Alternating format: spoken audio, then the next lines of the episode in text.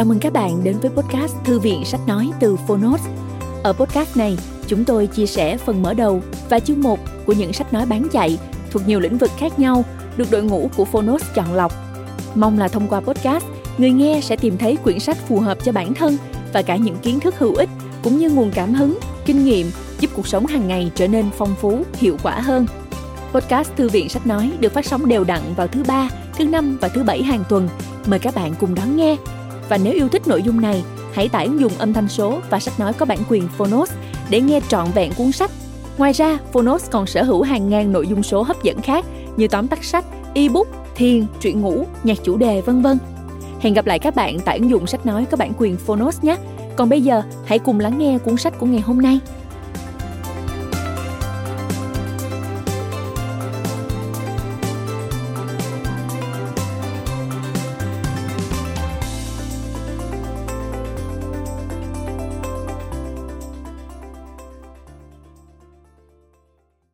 Bạn đang nghe từ Phonos.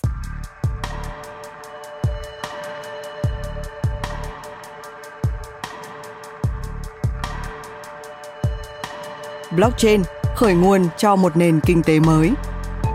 Tác giả Melanie Swan, người dịch Lê Vien, Lê Huy Hòa hiệu đính, độc quyền tại Phonos. Phiên bản sách nói được chuyển thể từ sách in theo hợp tác bản quyền giữa Phonos với công ty cổ phần sách Alpha.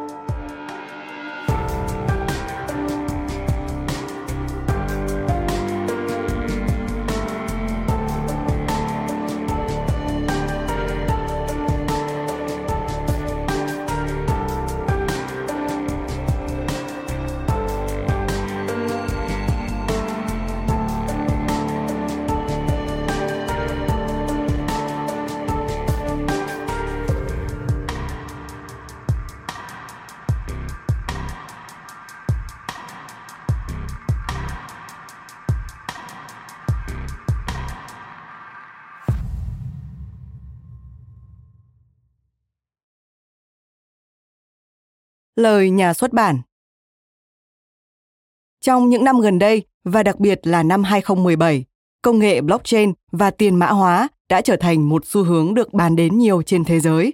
Thiết nghĩ Việt Nam cũng không nằm ngoài cuộc chơi. Với mong muốn mang đến cho độc giả Việt Nam những kiến thức cập nhật và có cái nhìn khách quan hơn về hiện tượng này, chúng tôi ra mắt blockchain khởi nguồn cho một nền kinh tế mới. Cuốn sách giới thiệu về những giai đoạn phát triển của blockchain và những tiềm năng to lớn của công nghệ này trong tương lai. Cuốn sách chỉ là tài liệu tham khảo chung và chứa nhiều quan điểm cá nhân của tác giả. Độc giả không nên coi bất kỳ thông tin nào trong sách là lời tư vấn hay khuyến nghị. Lời tựa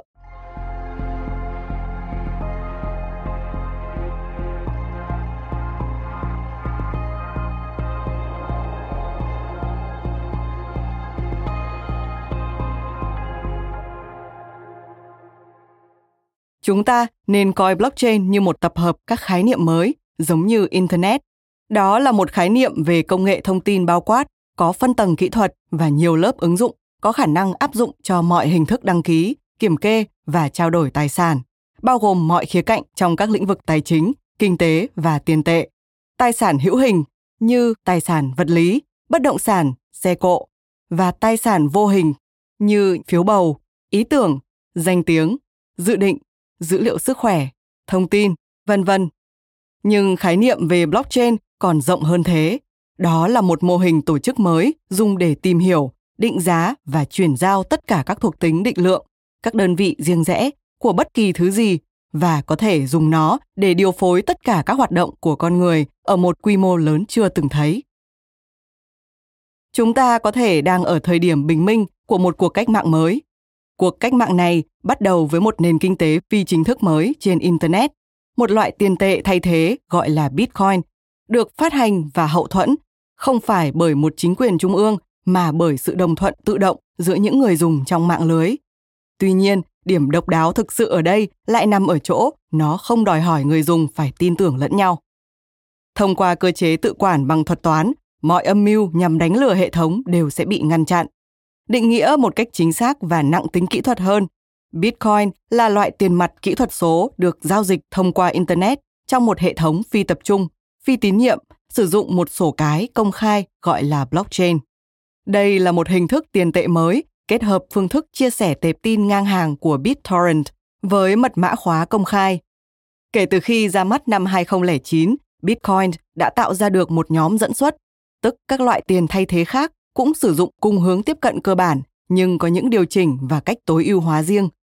Quan trọng hơn, công nghệ blockchain có thể sẽ trở thành tầng kinh tế nhúng liền mạch mà nền tảng web chưa bao giờ có, mang lại nền tảng công nghệ để thực hiện các hoạt động thanh toán, trao đổi phi tập trung, kiếm và chi tiêu token, truy xuất và chuyển giao tài sản số, phát hành và thực thi các hợp đồng thông minh. Bitcoin và công nghệ blockchain trên cương vị một phương thức phi tập trung hóa có thể sẽ là đột phá lớn tiếp theo về công nghệ và mô hình điện toán toàn thế giới, theo sau máy chủ cỡ lớn, máy vi tính cá nhân, internet và mạng xã hội, điện thoại thông minh. Với tiềm năng tái cấu trúc toàn bộ hoạt động của con người một cách sâu rộng, hệt như những gì mạng internet đã làm. Nói thêm. một Sổ cái. Trong lĩnh vực tài chính kế toán, sổ cái là sổ kế toán tổng hợp dùng để ghi chép toàn bộ các nghiệp vụ kinh tế, tài chính phát sinh trong niên độ kế toán theo tài khoản kế toán được quy định trong hệ thống tài khoản kế toán áp dụng cho doanh nghiệp. Sổ cái chứa các thông tin cần thiết để xây dựng các báo cáo tài chính cũng như các thông tin kê khai về tình hình tài sản, nợ, doanh thu, chi phí của doanh nghiệp. 2. BitTorrent là một giao thức giao tiếp cho hoạt động chia sẻ tệp tin ngang hàng P2P dùng để phân phối dữ liệu và các tệp tin điện tử qua Internet. BitTorrent hiện là một trong những giao thức phổ biến nhất để chuyển giao các tệp tin lớn, chẳng hạn như các tệp tin video số chứa các chương trình truyền hình hoặc các video clip. 3. Mật mã khóa công khai Public Key Cryptography hay còn gọi là mật mã bất đối xứng là các hệ thống mật mã sử dụng các cặp khóa bao gồm khóa công khai, có thể phổ biến rộng rãi và khóa bí mật, chỉ người sở hữu mới được biết. 4. Token Trong lĩnh vực blockchain, token là một tài sản kỹ thuật số, có thể chuyển giao, chứ không đơn thuần là sao chép, giữa hai bên qua Internet mà không cần đến sự đồng thuận của bất kỳ bên thứ ba nào. 5. Hợp đồng thông minh Smart Contract được nhà khoa học máy tính Nick Szabo đề xướng lần đầu vào năm 1996 Hợp đồng thông minh là một giao thức Internet nhằm hỗ trợ, thẩm định và áp đặt việc thực thi các điều khoản trong một hợp đồng. Những người ủng hộ hợp đồng thông minh tuyên bố rằng nhiều loại hình điều khoản trong hợp đồng có thể được thiết kế để phần nào hoặc hoàn toàn mang tính tự thực thi, tự áp đặt việc tuân thủ hoặc cả hai. Mục đích của hợp đồng thông minh là mang lại mức độ an ninh ưu việt so với luật hợp đồng truyền thống và làm giảm các chi phí giao dịch liên quan đến việc thực hiện hợp đồng. Cho tới nay, hợp đồng thông minh chủ yếu được dùng với các loại tiền mã hóa. Quay trở lại nội dung chính. Tiền tệ, hợp đồng và các ứng dụng bên ngoài thị trường tài chính. Các lợi ích tiềm tàng của blockchain vượt ra khỏi phạm vi kinh tế, vươn đến cả các lĩnh vực chính trị, nhân đạo, xã hội và khoa học. Và khả năng công nghệ của blockchain đã và đang được nhiều nhóm cụ thể khai thác nhằm giải quyết các vấn đề của thế giới thực. Ví dụ, để chống lại các thể chế chính trị áp bức, có thể dùng công nghệ blockchain để thiết lập trong một đám mây phi tập trung các chức năng vốn trước đây cần đến sự quản lý của các tổ chức bị ràng buộc bởi pháp lý. Việc này rõ ràng rất hữu ích cho những tổ chức như WikiLeaks. Khi chính phủ các quốc gia ngăn chặn các công ty xử lý thẻ tín dụng chấp nhận tiền ủng hộ trong vụ Edward Snowden nhạy cảm cũng như các tổ chức có phạm vi hoạt động xuyên quốc gia và có quan điểm chính trị trung lập. Thí dụ như tổ chức ban hành các tiêu chuẩn Internet ICANN hay còn gọi là ICANN và các dịch vụ DNS, tức hệ thống tên miền Domain Name System. Nói thêm, vụ Edward Snowden. Snowden sinh năm 1983, một chuyên gia máy tính người Mỹ, cựu nhân viên của CIA đã sao chép và phát tán trái phép những thông tin tuyệt mật từ Cơ quan An ninh Quốc gia Hoa Kỳ, NSA. Qua đó, để lộ nhiều chương trình giám sát toàn cầu, tức hoạt động giám sát đại trà toàn bộ người dân của các quốc gia. trong đó có nhiều chương trình do NSA phối hợp thực hiện với các công ty viễn thông và các chính phủ châu Âu. Những thông tin do Snowden cung cấp đã làm dấy lên cuộc tranh cãi về quyền riêng tư trong thời đại kỹ thuật số. Quay trở lại nội dung chính. Ngoài những tình huống này, trong đó lợi ích số đông cần phải được đặt trên cấu trúc quyền lực của các chính phủ. Các lĩnh vực và các giai cấp khác cũng có thể được giải phóng khỏi các quy định và cơ chế cấp phép đầy thiên vị, phụ thuộc vào các cấu trúc quyền lực phân cấp và giải phóng khỏi sự tác động của các nhóm lợi ích đặc biệt vốn được hậu thuẫn mạnh đối với các chính phủ. Qua đó, cho phép tạo ra các mô hình kinh tế mới nhằm triệt tiêu vai trò của các thực thể trung gian. Mặc dù các quy định xuất phát từ những cuộc vận động hành lang gần như đã làm tê liệt ngành dịch vụ gen cá nhân, bao gồm các dịch vụ như phân tích, thay đổi, chỉnh sửa gen của các khách hàng cá nhân. Song các mô hình kinh tế chia sẻ mới nổi như Airbnb và Uber vẫn đang đấu tranh mạnh mẽ trong những cuộc tấn công pháp lý từ giới cầm quyền. Ngoài những lợi ích về kinh tế và chính trị, khả năng điều phối, lưu trữ và tính không thể sửa đổi của các giao dịch sử dụng công nghệ blockchain là những tính năng có thể đặt nền tảng cho sự phát triển trong xã hội, như Đại Hiến trương Magna Carta hay phiến đá Rosetta vậy. Trong trường hợp này, blockchain có thể đóng vai trò như một kho lưu trữ công khai cho toàn thể các xã hội, bao gồm việc lưu trữ các tài liệu, sự kiện, danh tính và tài sản. Trong hệ thống này, mọi tài sản đều có thể trở thành tài sản thông minh. Đây là khái niệm nói về việc lưu mọi tài sản vào blockchain với một mã nhận dạng riêng biệt cho mỗi tài sản, sao cho tất cả đều có thể được theo dõi, kiểm soát và trao đổi, mua hoặc bán trên blockchain. Điều này có nghĩa là tất cả các loại tài sản hữu hình như nhà cửa, xe cộ và tài sản số đều có thể được đăng ký và giao dịch trên blockchain. Một ví dụ, chúng ta sẽ gặp nhiều ví dụ nữa trong cả cuốn sách này. Chúng ta có thể thấy tiềm năng thay đổi thế giới của blockchain nằm ở ứng dụng của nó trong hoạt động đăng ký và bảo vệ tài sản trí tuệ. Lĩnh vực nghệ thuật số mới hình thành, cung cấp các dịch vụ đăng ký cá nhân nội dung chính xác của bất kỳ tài sản số nào, bất kỳ tệp tin, hình ảnh, hồ sơ y tế, phần mềm nào, vân vân với blockchain. Blockchain có thể thay thế hoặc củng cố cho tất cả các hệ thống quản lý tài sản trí tuệ hiện hành. Cách thức hoạt động ở đây là chạy một thuật toán tiêu chuẩn trên một tệp tin, bất kỳ tệp tin nào, để nén nó thành một đoạn mã ngắn gồm 64 ký tự, gọi là một giá trị băm, mà chỉ riêng tài liệu đó mới có. Bất kể tệp tin lớn đến mức nào, thí dụ như một bản đồ gen nặng 9 GB, nó cũng có thể được nén lại thành một mã băm an toàn có độ dài 64 ký tự và không thể dịch ngược lại nội dung. Băm này sau đó sẽ được đưa vào trong một giao dịch blockchain. Tại đây, nó sẽ được dán nhãn thời gian, bằng chứng chứng minh rằng tài sản số đó thực sự tồn tại vào thời điểm dán tem. Có thể tính lại băm này từ tệp tin gốc, được lưu trên máy vi tính của người sở hữu, không phải trên blockchain, để đảm bảo rằng nội dung gốc không bị thay đổi.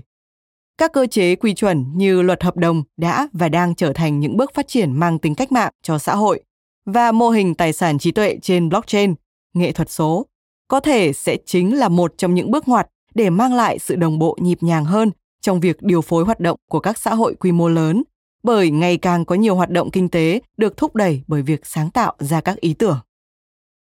Nói thêm rằng, hàm băm, hash function, là giải thuật có thể dùng để mã hóa các dữ liệu có độ dài bất kỳ thành các dữ liệu có độ dài cố định. Giá trị nhận về từ hàm băm được gọi là giá trị băm, hash value, mã băm, hash code, mã chiết yếu, digest, hay đơn giản là băm, hash. Các dữ liệu có nội dung khác nhau sẽ trả về mã băm hoàn toàn khác nhau. Nhãn thời gian, timestamp, là chuỗi các ký tự hoặc các thông tin mã hóa nhằm xác định thời điểm diễn ra một sự kiện nào đó, thường là thông tin về ngày giờ. Quay lại nội dung chính. Blockchain 1.0, 2.0 và 3.0. Những lợi ích về kinh tế, chính trị, nhân đạo và hệ thống pháp lý của Bitcoin và công nghệ blockchain đang dần chứng tỏ rằng nó có tiềm năng trở thành một công nghệ cực kỳ đột phá, có thể tái cấu trúc mọi khía cạnh của xã hội cũng như cách xã hội vận hành. để tiện cho việc tổ chức và theo dõi các thể loại khác nhau trong các hoạt động hiện tại và tiềm năng của cuộc cách mạng blockchain được chia thành 3 hạng mục: blockchain 1.0, 2.0 và 3.0. Blockchain 1.0 là tiền tệ, tức sự triển khai của các loại tiền mã hóa trong các ứng dụng liên quan đến tiền mặt như chuyển tiền, gửi tiền và các hệ thống thanh toán điện tử.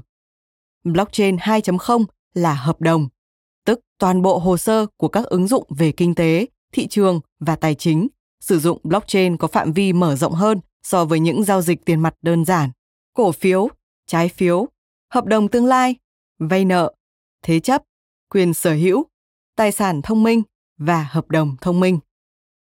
Blockchain 3.0 là các ứng dụng blockchain vượt ra ngoài phạm vi tiền tệ, tài chính và thị trường, đặc biệt là trong các lĩnh vực như chính phủ, sức khỏe, khoa học, văn học, văn hóa và nghệ thuật.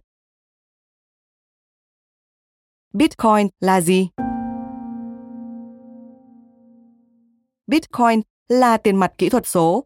Nó là một loại tiền kỹ thuật số và là một hệ thống thanh toán trực tuyến, trong đó các kỹ thuật mã hóa được sử dụng để điều tiết việc in tiền và xác thực các giao dịch chuyển tiền, hoạt động một cách độc lập với các ngân hàng trung ương. Các thuật ngữ này có thể gây khó hiểu bởi Bitcoin và blockchain có thể dùng để nói về bất kỳ thành phần nào trong ba thành phần của khái niệm này, bao gồm nền tảng công nghệ blockchain, giao thức và phần mềm máy khách. Thông qua đó, các giao dịch được thực hiện và đồng tiền mã hóa thực sự. Hoặc chúng cũng có thể chỉ rộng ra đến toàn bộ khái niệm về tiền mã hóa. Điều này cũng tương tự như việc PayPal gọi Internet là PayPal. Trên đó, giao thức PayPal được sử dụng để giao dịch đơn vị tiền PayPal. Hiện nay, trong lĩnh vực blockchain, đôi khi người ta vẫn dùng các thuật ngữ này lẫn với nhau vì lĩnh vực này vẫn đang trong quá trình định hình bản thân thành thứ có thể sẽ trở thành các tầng kiên cố trong một tháp công nghệ. Nói thêm, một Phần mềm máy khách Bitcoin Client là phần mềm hỗ trợ tạo ra khóa bí mật và tăng cường an ninh, chuyển khoản thanh toán thay cho khóa bí mật và có thể cung cấp các thông tin hữu ích về tình trạng của mạng và các giao dịch hay các thông tin liên quan đến các khóa bí mật mà nó quản lý. 2. Tháp công nghệ Technology Stack là một tập hợp các phần mềm tạo nên hạ tầng cơ sở cho máy vi tính. Các tháp này có cấu trúc khác nhau khi được cài đặt trong máy khách hay máy chủ. Quay trở lại nội dung chính. Bitcoin ra mắt ngày 9 tháng 1 năm 2009 bởi một bí danh trên mạng là một cá nhân hay thực thể ẩn danh dưới tên gọi Satoshi Nakamoto. Khái niệm và chi tiết hoạt động của Bitcoin được miêu tả trong một bản đặc tả khái niệm xúc tích và dễ hiểu mang tên Bitcoin a Peer-to-Peer Electronic Cash System. Tạm dịch Bitcoin, hệ thống tiền điện tử ngang hàng. Các giao dịch sử dụng loại tiền ảo phi tập trung này được ghi lại trong một sổ cái công khai được lưu trữ trên tất cả các máy tính của những người sử dụng Bitcoin và luôn có thể xem trên Internet. Bitcoin là tiền mã hóa phi tập trung đầu tiên và lớn nhất. Có hàng trăm các loại tiền mã hóa có cùng nguyên tắc hoạt động khác, thường được gọi là altcoin, như Litecoin hay Dogecoin. Nhưng Bitcoin chiếm đến 90% giá trị vốn hóa thị trường của tất cả các loại tiền mã hóa và hiện là chuẩn mực trên thực tế. Bitcoin sử dụng biệt danh, không phải hoàn toàn ẩn danh, xét theo nghĩa rằng các địa chỉ khóa công khai. Một chuỗi dài 27 đến 32 ký tự gồm cả chữ và số, có chức năng tương tự như địa chỉ email, được sử dụng để gửi và nhận Bitcoin và ghi lại các giao dịch thay vì sử dụng các thông tin mang tính nhận dạng cá nhân. Nói thêm, altcoin, từ ghép tắt của cụm alternative coin, tức tiền thay thế, là các loại tiền mã hóa khác ra đời sau sự thành công của Bitcoin. Thông thường, các loại tiền này thường thể hiện rằng chúng là sự thay thế tốt hơn cho Bitcoin. Nhiều altcoin tập trung vào những điểm bị coi là hạn chế của Bitcoin và cho ra đời những phiên bản mới hơn với các lợi thế cạnh tranh. Hiện có rất nhiều loại altcoin khác nhau. Quay trở lại nội dung chính. Bitcoin được tạo ra như là phần thưởng dành cho công việc xử lý tính toán, được gọi là đào Bitcoin. Trong đó, người dùng sử dụng công suất tính toán trên máy tính của họ để xác thực và ghi nhận các giao dịch vào sổ cái công khai. các cá nhân hay công ty tham gia đào Bitcoin để đổi lấy phí giao dịch và những đồng Bitcoin mới tạo ra. Ngoài việc đào, giống như bất kỳ loại tiền tệ nào, người ta cũng có thể kiếm được Bitcoin thông qua trao đổi tiền pháp định, sản phẩm hay dịch vụ. Người dùng có thể sử dụng phần mềm ví điện tử trên máy vi tính cá nhân, thiết bị di động hay ứng dụng trên web để gửi và nhận Bitcoin trên mạng với một mức phí giao dịch phù hợp. Blockchain là gì? Blockchain chính là sổ cái công khai của mọi giao dịch Bitcoin từng được thực hiện. Sổ cái này sẽ ngày một phát triển khi các thợ đào tiếp tục bổ sung thêm vào đó. Sau mỗi 10 phút, các block, khối dữ liệu để ghi nhận các giao dịch gần nhất. Các block được thêm vào blockchain theo thứ tự thời gian tuyến tính. Mỗi nút mạng đầy đủ, tức một máy tính kết nối với mạng Bitcoin sử dụng phần mềm thực hiện tác vụ kiểm định và chuyển tiếp giao dịch. Sẽ có một bản sao của blockchain được tự động tải về máy khi thợ đào tham gia vào mạng Bitcoin. Blockchain có thông tin đầy đủ về địa chỉ và số dư của các tài khoản từ block khởi nguồn, tức block gốc Genesis block, cho đến block mới nhất vừa hoàn thành. Nói blockchain là một sổ cái công khai có nghĩa rằng rất dễ dàng để truy vấn bất kỳ trình duyệt blockchain nào. Ví dụ như blockchain.info để xem thông tin về các giao dịch liên quan đến một địa chỉ Bitcoin cụ thể. Ví dụ, bạn có thể tìm kiếm địa chỉ ví của bạn để xem giao dịch nhận Bitcoin đầu tiên của mình. Nói thêm, một Block gốc Genesis Block là block đầu tiên của một blockchain. Các phiên bản Bitcoin ban đầu đánh số block này là một, nhưng các phiên bản hiện đại đặt là không. Block gốc gần như luôn được mã hóa cứng và phần mềm của các ứng dụng sử dụng blockchain của nó. Block gốc là một trường hợp đặc biệt Xét theo nghĩa rằng nó không tham chiếu đến một block trước nó và đối với cả Bitcoin và gần như tất cả các loại altcoin khác, nó tạo ra một phần thưởng không thể chi tiêu được. 2. Trình duyệt blockchain Block Explorer là một trình duyệt blockchain trực tuyến hiển thị nội dung của các block, giao dịch, lịch sử giao dịch và số dư của các địa chỉ tài khoản. Quay trở lại nội dung chính. Blockchain được coi là phát minh công nghệ chính của Bitcoin vì nó đóng vai trò là một cơ chế bằng chứng phi tín nhiệm cho mọi giao dịch trên mạng lưới. Người dùng có thể tin tưởng vào hệ thống của sổ cái công khai được lưu trữ toàn cầu trên rất nhiều các nút mạng phân tán, được duy trì bởi các thợ đào kiêm kế toán. Thay vì phải thiết lập và duy trì niềm tin với đối tác giao dịch, tức một người khác hoặc bên trung gian thứ ba như ngân hàng. Kiến trúc blockchain cho một hệ thống các giao dịch phi tập trung, phi tín nhiệm là phát minh trọng tâm Blockchain cho phép phi trung gian hóa và phi tập trung hóa mọi giao dịch dưới mọi hình thức giữa tất cả các bên trên phạm vi toàn cầu. Blockchain giống như một lớp ứng dụng khác chạy trên nền các tầng giao thức hiện tại của Internet, bổ sung thêm một tầng hoàn toàn mới cho Internet để thực hiện các giao dịch kinh tế, bao gồm các giao dịch tiền số trực tiếp, thông qua một loại tiền mã hóa khả dụng chung và cả các hợp đồng tài chính phức tạp hơn, dài hạn hơn bất kỳ loại tiền tệ, hợp đồng tài chính hay tài sản cứng hoặc mềm đều có thể được giao dịch với một hệ thống như blockchain. Hơn thế nữa, ứng dụng của blockchain không chỉ giới hạn ở việc thực hiện các giao dịch mà còn có thể dùng blockchain như một hệ thống đăng ký và kiểm kê để ghi chép, theo dõi, giám sát và giao dịch mọi loại tài sản. Về cơ bản, blockchain tương đối giống một bảng tính khổng lồ để đăng ký tất cả các tài sản và giống một hệ thống kế toán để thực hiện hoạt động giao dịch các tài sản này trên quy mô toàn cầu, tức là có thể bao gồm tất cả mọi hình thức tài sản thuộc quyền sở hữu của tất cả các bên trên thế giới.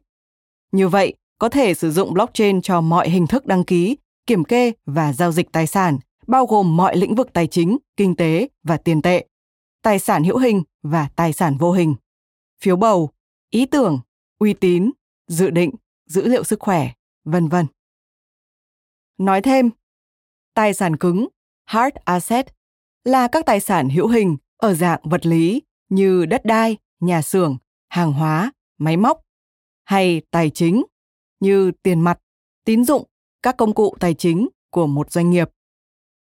Tài sản mềm, soft asset, là các tài sản hữu hình như nguồn nhân lực hay vô hình như thương hiệu, kiến thức, kỹ năng mà thông thường không được đưa vào trong các báo cáo tài chính của một doanh nghiệp. Trở lại nội dung chính. Thế giới kết nối và blockchain, mô hình điện toán đột phá thứ năm. Các mô hình điện toán là một phương thức giúp chúng ta tìm hiểu về thế giới hiện đại và cứ sau mỗi thập niên lại xuất hiện một mô hình mới, như hình P1 được đính kèm trên ứng dụng. Đầu tiên là các mô hình máy chủ cỡ lớn và máy tính cá nhân, và rồi Internet đã cách mạng hóa mọi thứ. Di động và mạng xã hội là mô hình gần đây nhất. Mô hình mới hiện nay cho thập niên này có thể là mô hình thế giới kết nối của điện toán dựa trên mã hóa blockchain. Thế giới kết nối sẽ có được nhiều lợi ích hơn khi đưa công nghệ blockchain vào làm tầng kinh tế bao trùm lên cái đang nhanh chóng trở thành một thế giới kết nối nhịp nhàng của điện toán đa thiết bị, bao gồm các thiết bị đeo được, cảm biến Internet vạn vật, điện thoại thông minh, máy tính bảng, máy tính sách tay, thiết bị tự theo dõi định lượng, thí dụ như Fitbit, nhà thông minh, xe thông minh và thành phố thông minh. Tuy nhiên, nền kinh tế mà blockchain mang đến lại không chỉ đơn thuần là sự luân chuyển của tiền tệ, nó còn là sự luân chuyển của thông tin và sự phân phối hiệu quả những nguồn tài nguyên mà tiền tệ đem lại trong nền kinh tế quy mô con người và quy mô doanh nghiệp. Nói thêm, một Internet vạn vật, Internet of Things hay IoT là mạng lưới các thiết bị, phương tiện và các thiết bị vật lý khác được nhúng với các thiết bị điện tử, phần mềm, cảm ứng và có kết nối mạng. Qua đó, các thiết bị này có thể thu thập và trao đổi dữ liệu. 2. Thiết bị tự theo dõi định lượng Quantified Self-Tracking Devices chỉ các thiết bị theo dõi và ghi lại các hoạt động của cơ thể người đeo, chẳng hạn như đi lại, ngủ, vân vân. Trở lại nội dung chính. Với tiềm năng cách mạng ngang ngửa Internet, công nghệ blockchain có thể sẽ được triển khai và tiếp nhận nhanh hơn rất nhiều so với Internet trước kia nhờ vào các hiệu ứng mạng của Internet và việc kết nối di động phủ sóng rộng rãi toàn cầu hiện nay. Nếu như tính năng xã hội di động của mô hình thứ tư đã trở thành một đặc điểm được kỳ vọng của các sản phẩm công nghệ. Theo đó, mọi thứ đều có ứng dụng di động và tính năng xã hội được coi là một thuộc tính của các trang web. Các tính năng thích, like, bình luận, comment, kết bạn, tham gia diễn đàn, thì blockchain của mô hình thứ năm mang đến những kỳ vọng về tính năng trao đổi giá trị. Tính năng của mô hình thứ năm có thể là trải nghiệm về một tầng điện toán đa thiết bị của thế giới thực, được kết nối liên tục, vận hành nhịp nhàng, trong đó bao trùm là tầng công nghệ blockchain cho các hoạt động thanh toán, không chỉ là những giao dịch đơn giản mà cả những giao dịch thanh toán vi mô, giao dịch phi tập trung, kiếm và tiêu dùng token, thu thập và chuyển nhượng tài sản số, phát hành và thực hiện hợp đồng thông minh. Đóng vai trò là một tầng kinh tế mà nền tảng web chưa từng có. Thế giới đã và đang được chuẩn bị cho sự thâm nhập sâu rộng hơn nữa của những loại tiền dựa trên nền tảng Internet. Apple Pay, ứng dụng ví điện tử dựa trên mã xác thực của Apple, và các đối thủ cạnh tranh của nó có thể là một bước trung gian quan trọng trong quá trình dịch chuyển sang một thế giới tiền mã hóa phát triển đầy đủ, trong đó blockchain đóng vai trò là tầng kinh tế xuyên suốt của nền tảng web. Nói thêm, một Hiệu ứng mạng Network Effect là hiện tượng trong đó một sản phẩm, dịch vụ sẽ trở nên có giá trị hơn khi có nhiều người sử dụng nó, ví dụ tiêu biểu là Internet và các mạng xã hội. 2. Thanh toán vi mô Micropayment Chỉ các giao dịch trực tuyến với một lượng tiền rất nhỏ để đổi lấy một thứ cung cấp trên mạng, chẳng hạn như tải ứng dụng về máy, một dịch vụ hay nội dung trên web. Giao dịch vi mô đôi khi được định nghĩa là các giao dịch dưới 75 cent, tương đương 0,75 đô la Mỹ, thậm chí là một phần của một cent. Để thực hiện các giao dịch này đòi hỏi một hệ thống đặc biệt vì giao dịch vi mô là quá nhỏ để có thể xử lý qua các công ty tín dụng thông thường. Quay trở lại nội dung chính. Mạng thanh toán Bitcoin M2M IoT để kích hoạt nền kinh tế máy móc. Nói thêm, nền kinh tế máy móc, machine economy, chỉ nền kinh tế trong đó máy móc có thể có ví riêng và tự động thực hiện giao dịch với các máy móc khác thay cho con người. M2M, machine to machine, máy đến máy. dùng để chỉ các công nghệ cho phép các thiết bị có kết nối được trao đổi thông tin với nhau và thực hiện các hành động mà không cần đến sự trợ giúp thủ công của con người. Quay trở lại nội dung chính. Blockchain là một mô hình cách mạng cho thế giới con người, một internet của các cá nhân và nó cũng có thể là loại tiền kích hoạt cho nền kinh tế máy móc. Hãng nghiên cứu Gartner ước tính tới năm 2020, Internet vạn vật, IoT, sẽ bao gồm 26 tỷ thiết bị và một nền kinh tế trị giá 1.900 tỷ đô la. Cần phải có một loại tiền mã hóa, Internet của tiền tệ tương ứng để quản lý các giao dịch giữa các thiết bị này và các giao dịch vi mô giữa các thiết bị kết nối với nhau có thể sẽ phát triển thành một tầng mới của nền kinh tế. Tập đoàn Cisco ước tính rằng các kết nối M2M đang gia tăng nhanh hơn bất kỳ hạng mục nào khác, 84%, và rằng không chỉ lưu lượng IP toàn cầu được dự báo sẽ tăng 3 lần trong giai đoạn từ năm 2012 đến năm 2018, mà cả cấu trúc của nó cũng đang dịch chuyển theo hướng hỗ trợ cho các lưu lượng di động, Wi-Fi và M2M. Cũng giống như việc một nền kinh tế tiền tệ cho phép việc phân bổ tài nguyên trở nên tốt hơn, nhanh hơn và hiệu quả hơn trên phạm vi con người, một nền kinh tế máy móc có thể cung cấp một hệ thống ổn định và phi tập trung để xử lý cùng các vấn đề đó trên phạm vi máy móc. Để hình dung về các giao dịch vi mô liên thiết bị, chúng ta có thể nghĩ đến các ví dụ sau. Khi cần đi gấp, một phương tiện giao thông có kết nối tự động thương lượng làn đường cao tốc với các phương tiện khác, sau đó thanh toán đền bù vi mô cho các xe còn lại đang không vội trên đường. Việc điều phối các thiết bị bay drone giao hàng cá nhân không người lái cũng là một trường hợp ứng dụng tiềm năng khác cho các mạng giao dịch vi mô hoạt động theo mô hình thiết bị đến thiết bị, trong đó các ưu tiên cá nhân có thể được cân bằng. Các bộ cảm biến nông nghiệp là một ví dụ nữa về một loại hệ thống khác có thể sử dụng các nguyên tắc kinh tế học để lọc ra các dữ liệu thông thường và không liên quan, nhưng sẽ gia tăng các dữ liệu ưu tiên khi các điều kiện ngưỡng môi trường, ví dụ như các thông số về độ ẩm, thỏa mãn một lượng đủ lớn các cảm biến trong nhóm các cảm biến đã triển khai. Ở mức độ cơ bản nhất, mô hình giao dịch ngang hàng phi tập trung phi tín nhiệm của công nghệ blockchain có nghĩa là những giao dịch không cần trung gian. Tuy nhiên, sự chuyển dịch tiềm tàng theo hướng các giao dịch phi tập trung, phi tín nhiệm trên phạm vi toàn cầu rộng lớn cho mọi loại tương tác và giao dịch, người đến người, người đến máy, máy đến máy, có thể đòi hỏi một cấu trúc xã hội và phương thức vận hành xã hội hoàn toàn khác, theo những cách chưa thể dự đoán ở thời điểm hiện tại. Nhưng ở đó, các mối quan hệ quyền lực và các hệ thống thứ bậc đã được thiết lập vững chắc hiện nay có thể dễ dàng mất đi tính hữu dụng của chúng. Sự tiếp nhận của đại chúng, niềm tin, tính khả dụng, mức độ dễ sử dụng. Vì rất nhiều ý tưởng và khái niệm đằng sau Bitcoin và công nghệ blockchain là mới mẻ và tinh vi về mặt kỹ thuật, nên một trong những phản biện thường gặp là có lẽ tiền mã hóa quá phức tạp để đại chúng tiếp nhận. Tuy nhiên, điều này cũng từng đúng với Internet trước đây, và nói rộng ra thì vào giai đoạn ban đầu của bất kỳ thời đại công nghệ mới nào, các chi tiết kỹ thuật về nó là gì và nó hoạt động như thế nào luôn là mối quan tâm của các công chúng phổ thông. Đây không phải một rào cản thực sự. Để gửi đi một email, bạn không nhất thiết phải biết TCP, IP hoạt động thế nào và các ứng dụng công nghệ mới đi vào đời sống đại chúng mà không có thêm những băn khoăn quá nhiều về các chi tiết kỹ thuật, miễn là các ứng dụng giao tiếp với người dùng phù hợp, dễ sử dụng và đáng tin cậy được phát triển. Ví dụ, không phải tất cả người dùng đều cần phải biết, chưa nói đến chuyện phải gõ thủ công, những chi tiết đáng sợ về một địa chỉ công khai 32 ký tự gồm cả chữ và số. Các công ty ví đại chúng như Circle Internet Financial và Sapo đã và đang phát triển các ứng dụng giao tiếp với người dùng nhắm đến sự phổ cập rộng rãi của Bitcoin, với mục tiêu trở thành Gmail của Bitcoin, xét về khía cạnh giao diện dễ dùng và thị phần.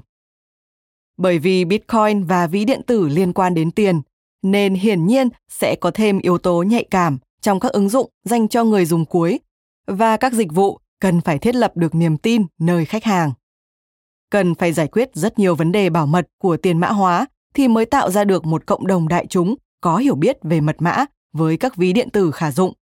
Trong đó có những vấn đề như làm thế nào để sao lưu tiền, phải làm gì nếu mất khóa bí mật và phải làm gì nếu nhận được tiền phi pháp, tức tiền trước đó bị lấy trộm trong một giao dịch và không thể xóa bỏ nó. Tuy vậy, các vấn đề này hiện đang được ngành công nghiệp blockchain giải quyết và các loại tiền tệ thay thế có thể khai thác lợi thế của việc là một điểm nằm trên quá trình tiến lên của công nghệ tài chính, bắt đầu từ máy ATM, ngân hàng trực tuyến và hiện giờ là Apple Pay. Việc tiếp nhận các ứng dụng tiền tệ có thể diễn ra đơn giản với các ứng dụng giao tiếp với người dùng dễ sử dụng và đáng tin cậy, nhưng sự tiếp nhận rộng rãi của đại chúng đối với các ứng dụng blockchain ngoài tiền tệ có thể sẽ diễn ra một cách tinh tế hơn.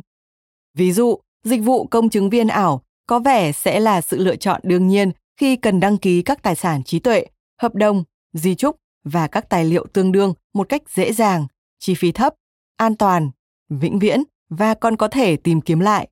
Chắc chắn vẫn sẽ tồn tại những lý do xã hội khiến chúng ta thích được giao tiếp với luật sư về một số vấn đề. Có thể đó là những lời khuyên giữa người với người, một sự phân tích tâm lý hay một chức năng hợp thức hóa mà các công tố viên có thể cung cấp. Và vì những lý do như thế này, việc thuyết phục đại chúng tiếp nhận công nghệ chỉ hoàn toàn dựa vào những lập luận về tính hiệu quả có thể sẽ kém hiệu quả. Tuy nhiên, nhìn chung, để Bitcoin và ngành công nghiệp blockchain được phát triển chín muồi, quá trình này có lẽ sẽ phải diễn ra theo từng giai đoạn, tương tự như cách đại chúng đón nhận Internet. Theo đó, mỗi tuyên bố giá trị cụ thể lại tìm được tiếng nói chung với những nhóm người dùng tiềm năng khác nhau và sau đó họ mới bắt đầu hưởng ứng công nghệ mới này. Ban đầu, Internet giải quyết bài toán hợp tác nghiên cứu cho một nhóm nhỏ người dùng, các nhà nghiên cứu khoa học và quân đội.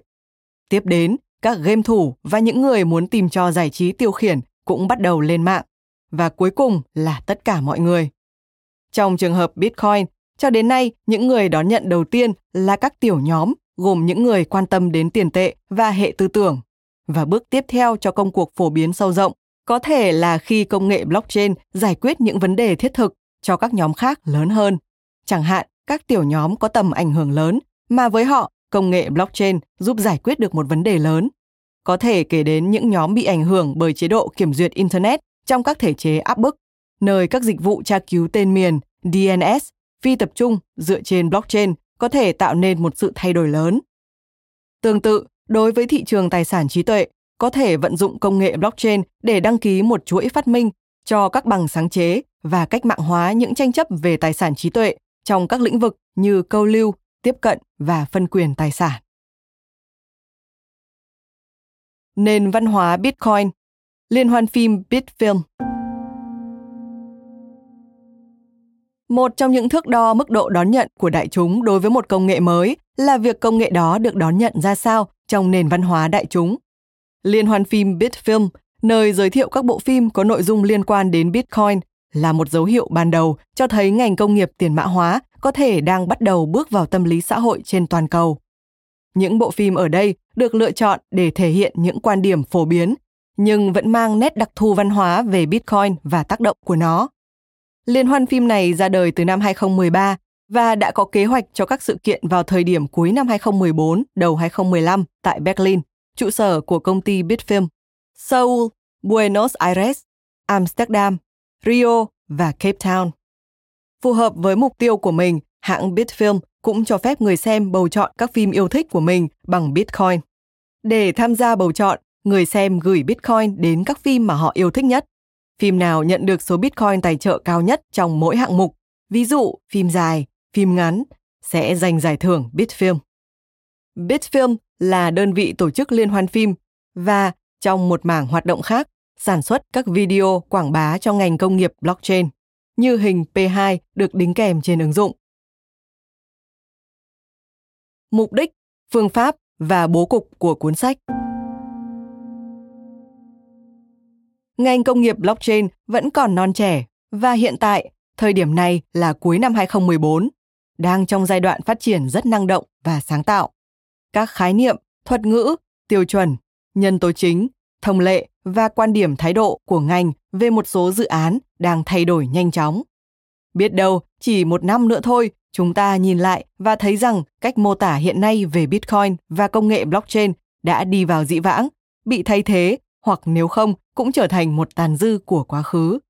Ví dụ, một lĩnh vực có nhiều thay đổi lớn diễn ra liên tục là quan điểm về mức an toàn hợp lý cho ví điện tử của người dùng.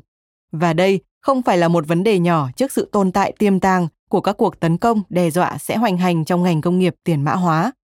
Theo quan điểm phổ biến bây giờ, tiêu chuẩn an toàn hiện nay cho ví điện tử là công nghệ đa chữ ký, multi-signature, tức là sử dụng nhiều chữ ký điện tử để phê duyệt một giao dịch. Nhưng hầu hết người dùng vẫn là những người dùng tiên phong, không phải người dùng đại chúng, vẫn chưa nâng cấp lên mức an toàn này. Cuốn sách này nhằm mục đích tìm hiểu về các khái niệm rộng hơn, các đặc điểm và tính năng của Bitcoin và công nghệ blockchain, cũng như những khả năng và ý nghĩa của chúng trong tương lai. Cuốn sách không ủng hộ, biện minh hoặc đưa ra những lời tư vấn hay dự báo về tính khả thi của ngành công nghiệp này. Hơn thế nữa, cuốn sách này còn có tham vọng là nơi giới thiệu và thảo luận về các khái niệm nâng cao, bởi vì đã có sẵn rất nhiều tài liệu vỡ lòng về blockchain rồi. Ngành công nghiệp blockchain đang trong giai đoạn mới nổi và chưa trưởng thành và chắc chắn vẫn đang phát triển với rất nhiều rủi ro. Với sự năng động này, tuy chúng tôi đã hết sức nỗ lực, song vẫn có thể có những sai sót trong các chi tiết cụ thể trong sách, nhất là đối với một lĩnh vực mà thậm chí chỉ ngay ngày mai thôi, thông tin có thể đã trở thành lạc hậu. Do đó, mục tiêu của cuốn sách là phác họa quy mô tổng quan và thực trạng của nền công nghiệp blockchain cũng như các triển vọng của nó. Bây giờ là thời điểm thích hợp để tìm hiểu về những công nghệ nền tảng, các ứng dụng, nguy cơ và rủi ro tiềm ẩn của chúng. Và có lẽ quan trọng hơn, về các khái niệm và khả năng mở rộng của chúng.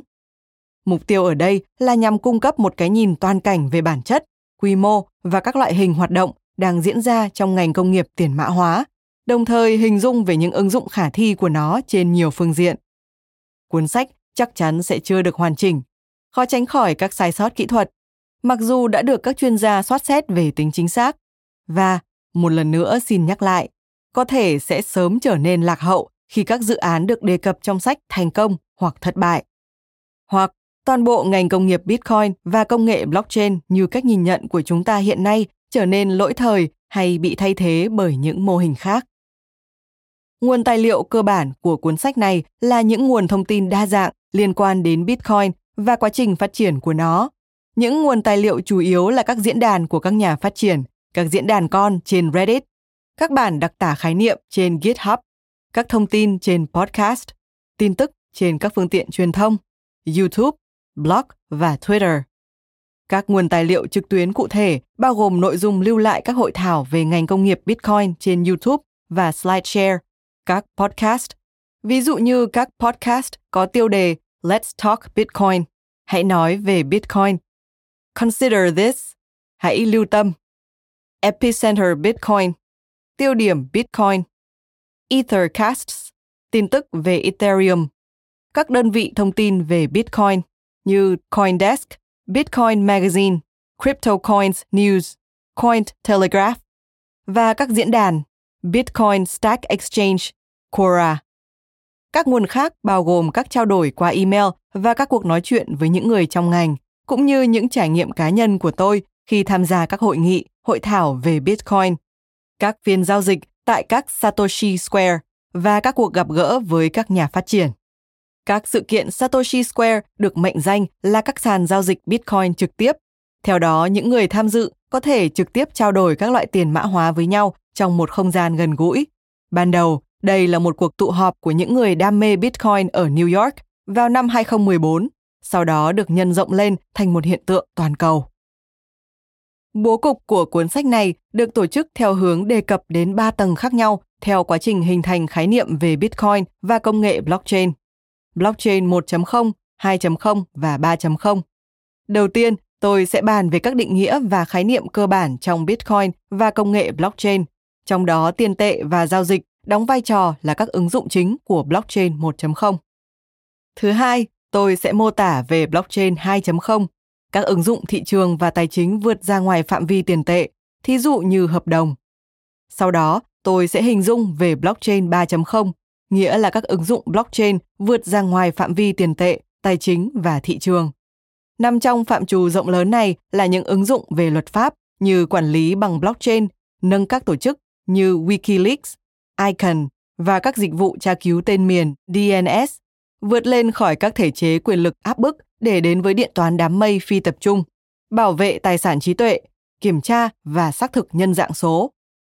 Thứ tư, tôi sẽ bàn đến một dạng khác của các ứng dụng blockchain 3.0 bên ngoài phạm vi tiền tệ, tài chính và thị trường. Trong đó mô hình blockchain có thể mang đến các lợi ích về quy mô, hiệu quả, tính tổ chức và khả năng điều phối trong các lĩnh vực như khoa học, nghiên cứu gen, sức khỏe, học tập, xuất bản hàn lâm, phát triển, cứu trợ và văn hóa. Cuối cùng, tôi sẽ trình bày các khái niệm nâng cao như phí tích trữ, thúc đẩy tiêu dùng tiền tệ và xem xét chúng trong bối cảnh rộng hơn của sự triển khai trên diện rộng công nghệ blockchain. Chương 1. Blockchain 1.0 Tiền tệ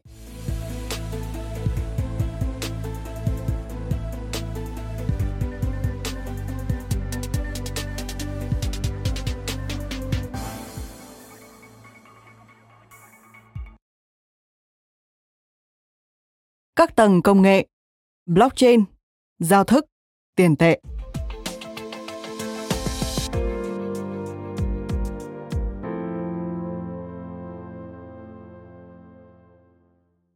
Hệ thống thuật ngữ Bitcoin có thể gây khó hiểu vì từ Bitcoin được dùng để đồng thời chỉ ba khái niệm khác nhau. Thứ nhất, Bitcoin chỉ nền tảng công nghệ blockchain. Thứ hai, Bitcoin chỉ hệ giao thức chạy trên nền tảng công nghệ blockchain này nhằm miêu tả cách chuyển giao các tài sản trên blockchain. Thứ ba, Bitcoin chỉ một loại tiền số, tên là Bitcoin, loại tiền mã hóa đầu tiên và lớn nhất. Bảng 1.1 là một cách giúp phân biệt các khái niệm trên dễ dàng hơn. Tầng đầu tiên là tầng công nghệ nền tảng, công nghệ blockchain. Blockchain là sổ cái minh bạch phi tập trung với các hồ sơ giao dịch tức cơ sở dữ liệu được chia sẻ chung giữa tất cả các nút mạng, được cập nhật bởi các thợ đào, được giám sát bởi tất cả mọi người và không do ai nắm quyền sở hữu hay kiểm soát. Nó giống như một bảng tính tương tác khổng lồ mà ai cũng có quyền truy cập, cập nhật và xác nhận rằng các giao dịch chuyển tiền điện tử là duy nhất. Tầng ở giữa là hệ giao thức, hệ thống phần mềm chuyển tiền trên sổ cái blockchain.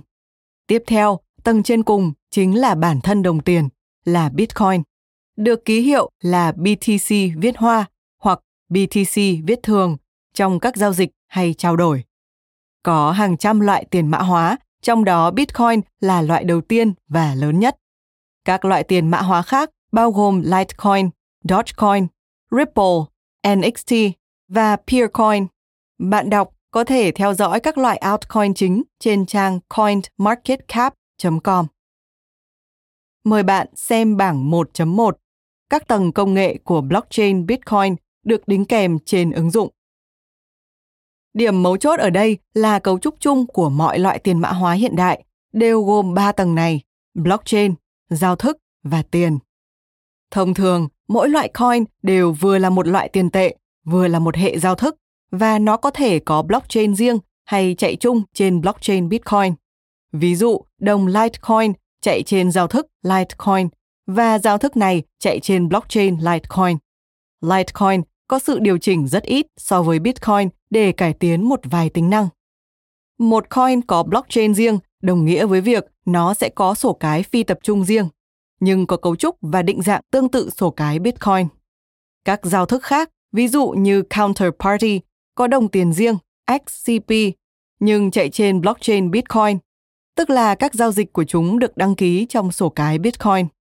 Bạn đọc có thể tìm hiểu thêm thông tin về một số điểm khác nhau giữa các dự án Crypto 2.0 trong bảng tính được lưu tại địa chỉ được đính kèm trên ứng dụng.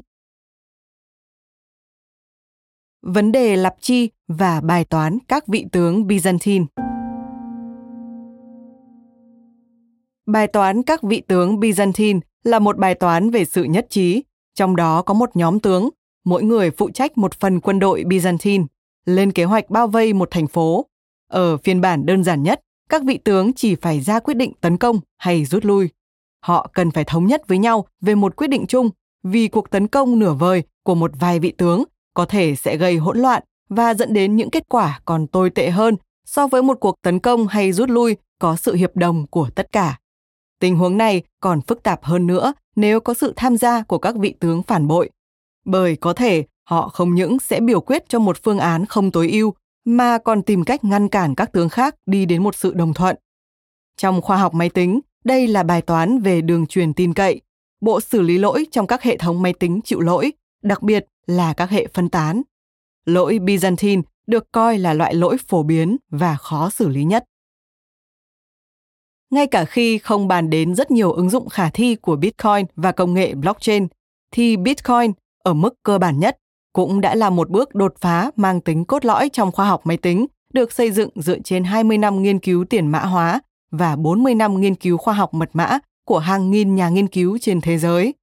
Bitcoin là lời giải cho một vấn đề lâu đời của tiền số, đó là lặp chi. Trước khi có mật mã blockchain, tiền số cũng giống như mọi tài sản số khác, có thể sao chép vô số lần. Giống như việc chúng ta có thể lưu lại một tệp đính kèm trong email nhiều lần. Và nếu không có một bên trung gian, thì không có cách nào để xác nhận rằng một lượng tiền số đã được chi tiêu hay chưa. Bắt buộc phải có một bên thứ ba đáng tin cậy.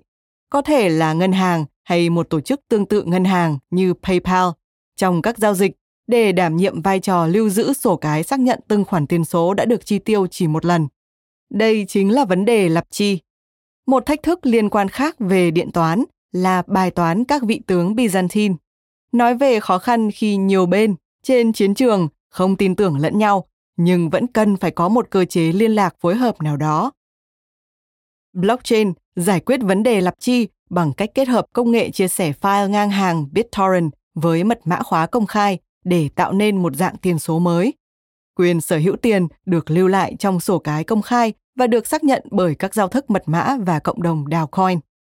Blockchain được gọi là phi tín nhiệm xét theo nghĩa rằng trong giao dịch, người dùng không cần phải tin tưởng vào đối tác hay một bên trung gian, nhưng cần tin tưởng vào hệ thống, hệ phần mềm giao thức blockchain. Các block, khối dữ liệu, trong chain, chuỗi là các nhóm giao dịch được gửi tuần tự lên sổ cái, hay còn gọi là được bổ sung vào chain.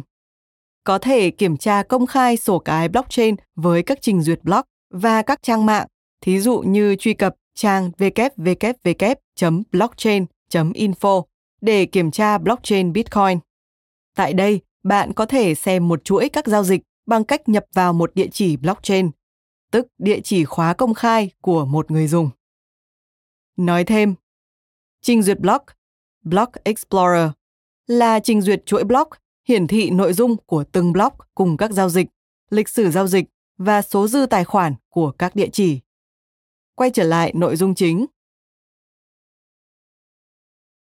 Cách hoạt động của tiền mã hóa. Bitcoin là tiền, một loại tiền số, một phương thức mua bán trên internet. Chuỗi giá trị của Bitcoin bao gồm một số nhóm yếu tố như sau: nhà phát triển phần mềm, thợ đào, sàn giao dịch, dịch vụ xử lý thanh toán, công ty ví trên nền web và người dùng, người tiêu dùng. Từ góc nhìn của một người dùng cá nhân, các yếu tố quan trọng trong giao dịch coin. Ở đây tôi dùng từ coin theo nghĩa chung là địa chỉ, khóa bí mật và phần mềm ví. Địa chỉ là nơi người khác có thể gửi Bitcoin đến cho bạn và khóa bí mật là bí mật mật mã mà phải có nó bạn mới có thể gửi Bitcoin cho người khác. Phần mềm ví là phần mềm chạy trên máy tính của bạn để quản lý Bitcoin. Xem hình 1.1 được đính kèm trên ứng dụng. Bạn không cần mở tài khoản tập trung nào với một công ty khác nếu có khóa bí mật cho một địa chỉ. Bạn có thể dùng khóa này để truy cập vào khoản tiền gắn với địa chỉ đó từ bất cứ thiết bị kết nối internet nào. Tất nhiên, bao gồm cả điện thoại thông minh. Phần mềm ví cũng có thể dùng để giữ một bản sao của blockchain. Bản ghi mọi giao dịch đã từng thực hiện với loại tiền đó, như một phần trong cơ chế phi tập trung dùng để xác thực các giao dịch coin. Phụ lục A sẽ cung cấp các thông tin thực tế chi tiết về việc duy trì ví altcoin. Các dịch vụ ví điện tử và an ninh mật mã cá nhân. Nói thêm, an ninh mật mã, crypto security, là một hợp phần trong an ninh liên lạc liên quan đến việc xây dựng và áp dụng các biện pháp giúp tạo ra các mật mã và các mã được bảo đảm an ninh dùng để bảo vệ các hệ thống và các phương pháp mã hóa khỏi bị đối tượng xấu phát hiện, giải mã, lén theo dõi và làm giả. Quay trở lại nội dung chính. Là những người tiêu dùng có trách nhiệm, chúng ta chưa quen với nhiều khía cạnh mới của công nghệ blockchain và an ninh mật mã cá nhân. Chẳng hạn, phải sao lưu tiền. Cơ chế tự quản phi tập trung dưới dạng các khóa bí mật được lưu giữ an toàn trong ví điện tử, có nghĩa là sẽ không có tổng đài chăm sóc khách hàng nào để bạn có thể gọi đến xin khôi phục mật khẩu hay nhờ sao lưu khóa bí mật. Nếu bạn làm mất khóa bí mật, tiền Bitcoin của bạn cũng sẽ mất theo. Đây có thể là một dấu hiệu cho thấy công nghệ blockchain vẫn chưa đủ trưởng thành để đại chúng đón nhận.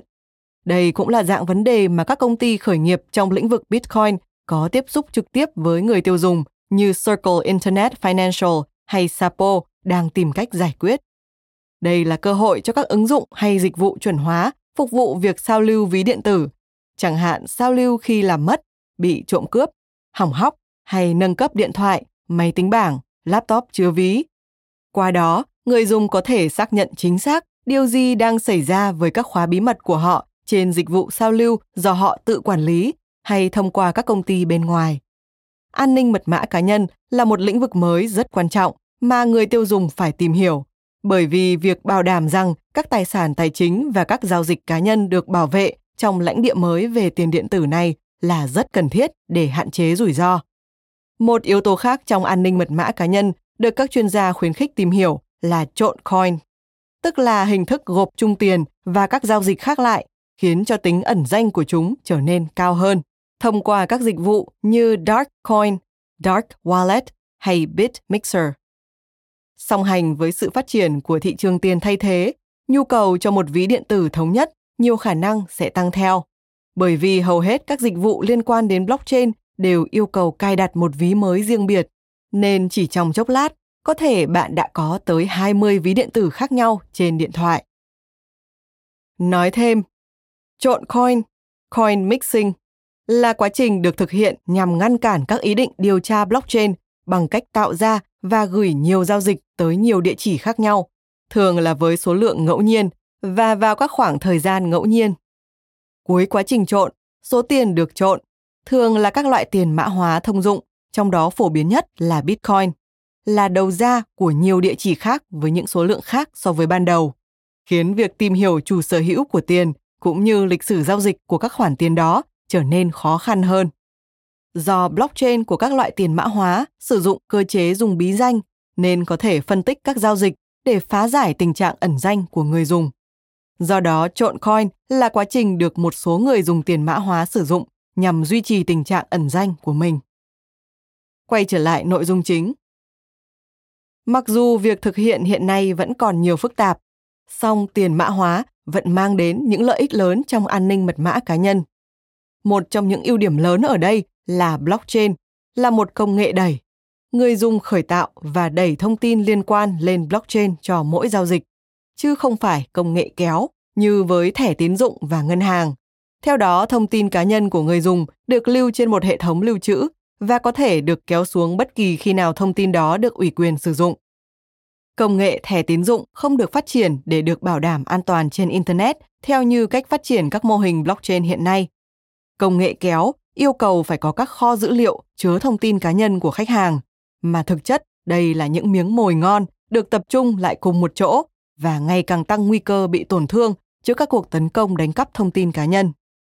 Target, Chase và Dairy Queen là một vài ví dụ gần đây về những cuộc tấn công ăn cắp cơ sở dữ liệu nhà cung cấp trên quy mô lớn. Việc thanh toán bằng Bitcoin tại hơn 30.000 điểm chấp nhận Bitcoin. Số liệu tính đến tháng 10 năm 2014, điển hình như Overstock, Newegg và Dell Computer, đồng nghĩa với việc bạn không cần phải giao phó thông tin tài chính cá nhân của mình cho những cơ sở dữ liệu tập trung của bên bán hàng. Phí giao dịch bằng Bitcoin thậm chí còn có thể thấp hơn. Phí giao dịch Bitcoin thấp hơn rất nhiều so với phí xử lý thanh toán bằng thẻ tín dụng. Nói thêm, một Công nghệ đẩy, push technology hay server push là một phương thức giao tiếp trên internet. Theo đó, yêu cầu thực hiện một giao dịch là do người khởi tạo giao dịch giao dịch hay máy chủ trung tâm đưa ra.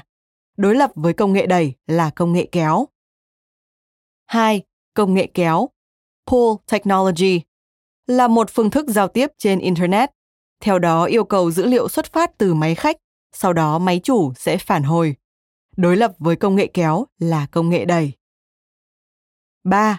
Target, Chase, Dairy Queen lần lượt là hệ thống siêu thị, ngân hàng và đồ ăn nhanh lớn ở Mỹ. Quay trở lại nội dung chính. Tình hình chấp nhận Bitcoin của bên bán. Tại thời điểm viết cuốn sách này, các giải pháp xử lý thanh toán chính cho bên bán chấp nhận Bitcoin là BitPay và Coinbase ở Mỹ và Coinify ở châu Âu. Tuy nhiên, sẽ khó khăn cho các bên bán, thí dụ như quán cà phê ở địa phương, khi chạy hai hệ thống thanh toán riêng biệt, truyền thống và Bitcoin. Vì vậy, một giải pháp hiệu quả hơn trong tương lai sẽ cần tích hợp việc thanh toán Bitcoin vào các mạng thanh toán có sẵn của bên bán. Tính năng thanh toán di động cũng cần thiết để thực hiện những giao dịch Bitcoin ngay tại điểm bán, như mua một cốc cà phê thông qua điện thoại di động. Coin Beyond và các công ty khác đang tập trung đặc biệt vào thanh toán Bitcoin trên điện thoại di động và BitPay hay Coinbase cũng có giải pháp cho việc thanh toán trên điện thoại di động. Trong một bước tiến đáng chú ý, phần mềm kế toán QuickBooks của Intuit dành cho các doanh nghiệp nhỏ cho phép các bên bán chấp nhận dòng thanh toán Bitcoin đến từ Coinbase và BitPay với phần mở rộng Pay by Coin. Tóm tắt, blockchain 1.0 trong sử dụng thực tế.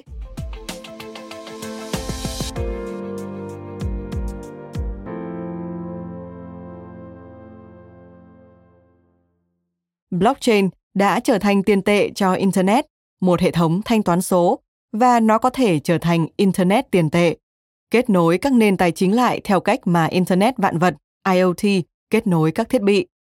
Tiền tệ và thanh toán là ứng dụng đầu tiên và hiển nhiên nhất. Có thể biện minh cho sự tồn tại của các loại tiền tệ thay thế chỉ bằng một luận điểm về kinh tế. Việc giảm chi phí xử lý thanh toán thẻ tín dụng trên toàn cầu từ 3% xuống dưới 1% mang lại những lợi ích rõ ràng cho nền kinh tế, đặc biệt là với thị trường chuyển tiền kiều hối quốc tế trị giá tới 514 tỷ đô la. Trong đó chi phí giao dịch có thể dao động từ 7% đến 30%. Ngoài ra, người dùng có thể nhận tiền ngay lập tức trong ví điện tử thay vì phải đợi chuyển khoản nhiều ngày. Bitcoin và những đồng tiền có cùng nguyên lý có thể sẽ mở đường cho việc tái định nghĩa hoàn toàn các khái niệm về tiền tệ, trao đổi và thương mại mà chúng ta biết đến hiện nay.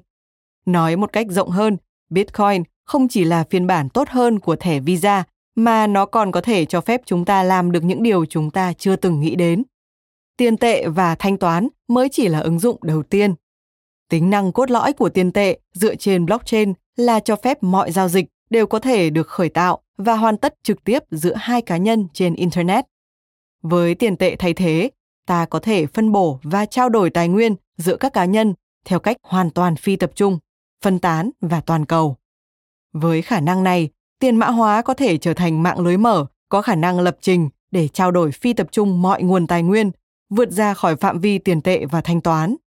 Vì thế, blockchain 1.0 cho tiền tệ và thanh toán đã và đang được mở rộng thành blockchain 2.0 để tận dụng các tính năng mạnh mẽ hơn của Bitcoin trong vai trò tiền lập trình.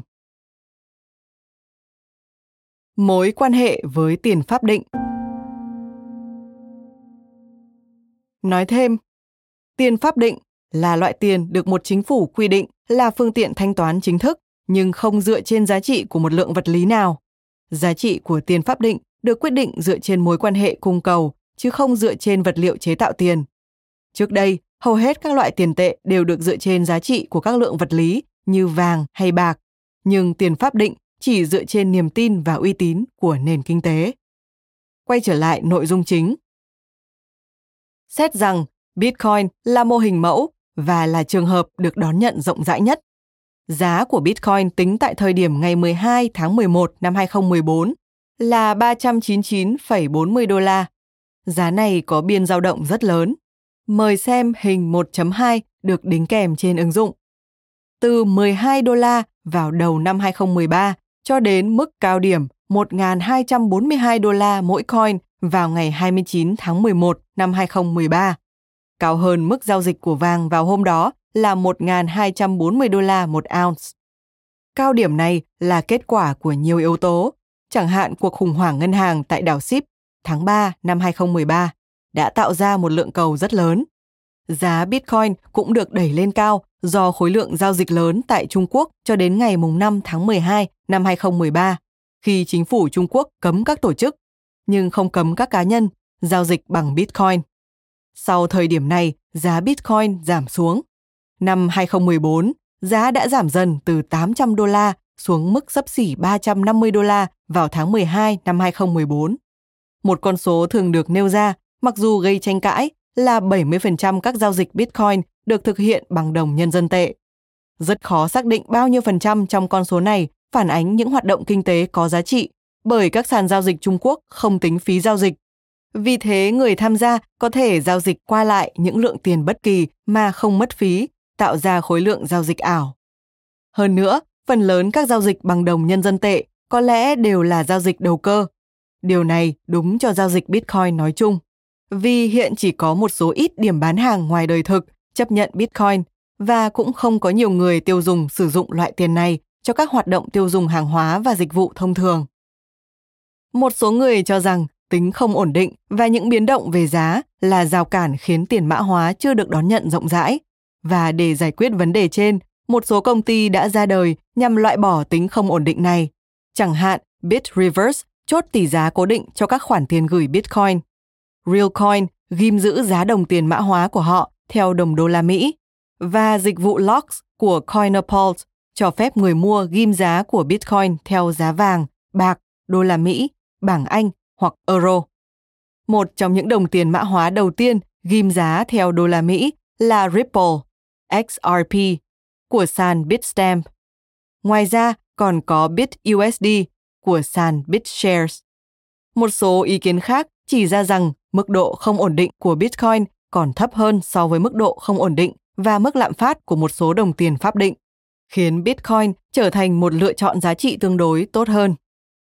Họ cũng cho rằng rất nhiều hoạt động của Bitcoin là các giao dịch tức thì với các loại tiền tệ khác, vì thế sự không ổn định không phải là yếu tố quá quan trọng trong các giao dịch sử dụng tỷ giá giao ngay này.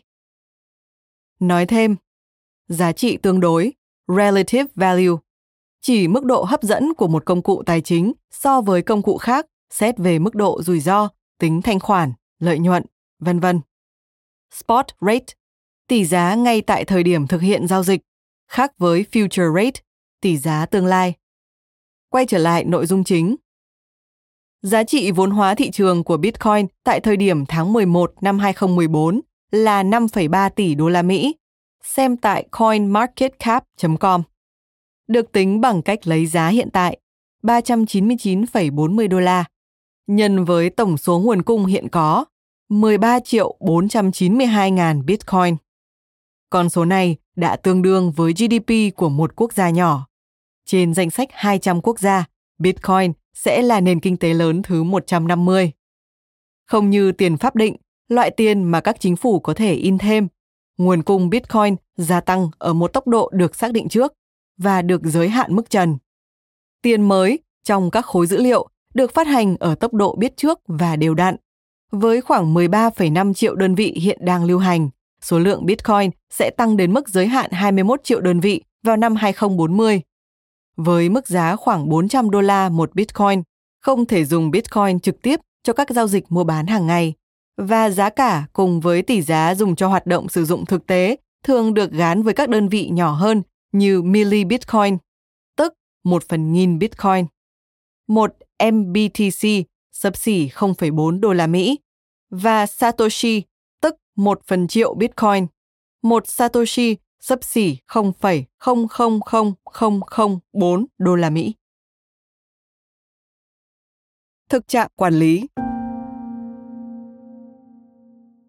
Sự quản lý của chính phủ có lẽ là một trong những nhân tố quan trọng nhất ảnh hưởng đến việc liệu ngành công nghiệp blockchain có phát triển thành một ngành công nghiệp dịch vụ tài chính hoàn chỉnh hay không. Tính đến tháng 10 năm 2013, một số quốc gia đã cấm hoàn toàn Bitcoin như Bangladesh, Bolivia, Ecuador, Iceland. Trường hợp Iceland có thể liên quan đến việc nước này sử dụng loại tiền mã hóa Aurora Coin thay cho Bitcoin, Kyrgyzstan và Việt Nam. Nói thêm, Việt Nam chính thức có đề án quản lý tiền ảo Bitcoin vào tháng 8 năm 2017. Trở lại nội dung chính. Trung Quốc như đã đề cập cấm các thể chế tài chính giao dịch bằng tiền ảo từ tháng 12 năm 2013, nhưng khối lượng giao dịch tiền ảo bằng nhân dân tệ vẫn không giảm. Đức, Pháp, Hàn Quốc và Thái Lan đều có cái nhìn không mấy thiện cảm với Bitcoin. Cơ quan giám sát ngân hàng châu Âu EBA, Thụy Sĩ, Ba Lan, Canada và Mỹ tiếp tục thận trọng cân nhắc các vấn đề liên quan đến Bitcoin. Các quốc gia cố khớp Bitcoin và khái niệm tiền số vào các hệ thống pháp quy của mình, nhưng thường thì họ nhận ra rằng tiền mã hóa không khớp với các hệ thống đó và rốt cuộc họ kết luận rằng tiền mã hóa khác biệt nhiều đến mức cần phải có các pháp chế mới. Hiện tại, một số quốc gia như Vương quốc Anh đã phân loại Bitcoin là tiền tệ và vì vậy không phải chịu thuế VAT, trong khi một số quốc gia khác như Australia không thể xếp Bitcoin vào nhóm tiền tệ do những điều luật liên quan đến việc quốc hữu hóa hoạt động phát hành tiền. Vì vậy, Bitcoin sẽ phải chịu thuế VAT hoặc GST, tức thuế sản phẩm và dịch vụ. Tại Mỹ, Sở Thuế vụ coi Bitcoin là tài sản như cổ phiếu, chứ không phải tiền tệ. Có nghĩa người dùng Bitcoin phải chịu thuế trên thặng dư vốn cho các giao dịch. Khi tính thuế, tiền ảo được tính là tài sản, không phải tiền tệ. Tuy nhiên, gần như mọi cơ quan khác của chính phủ Mỹ, bao gồm FinCEN, mạng lưới chống tội phạm tài chính, Ban Quản lý Ngân hàng, CFPB, Cục Bảo vệ Tài chính Tiêu dùng, SEC, Ủy ban Chứng khoán và Sàn Giao dịch, CFTC, Ủy ban Giao dịch Hàng hóa Tương lai và DOG, Bộ Tư pháp, đều quy định Bitcoin là một loại tiền tệ. Nói thêm, thuế trên thặng dư vốn, Capital Gains Tax. Đây là một loại thuế đánh trên lượng vốn do cá nhân hay doanh nghiệp thu được. Lượng vốn này là khoản lãi mà nhà đầu tư thu được từ việc bán các tài sản vốn tại một mức giá cao hơn mức giá khi họ mua tài sản này. Cảm ơn các bạn đã lắng nghe podcast Thư viện Sách Nói. Podcast này được sản xuất bởi Phonos, ứng dụng sách nói có bản quyền và âm thanh số dành cho người Việt. Hẹn gặp lại ở những tập tiếp theo.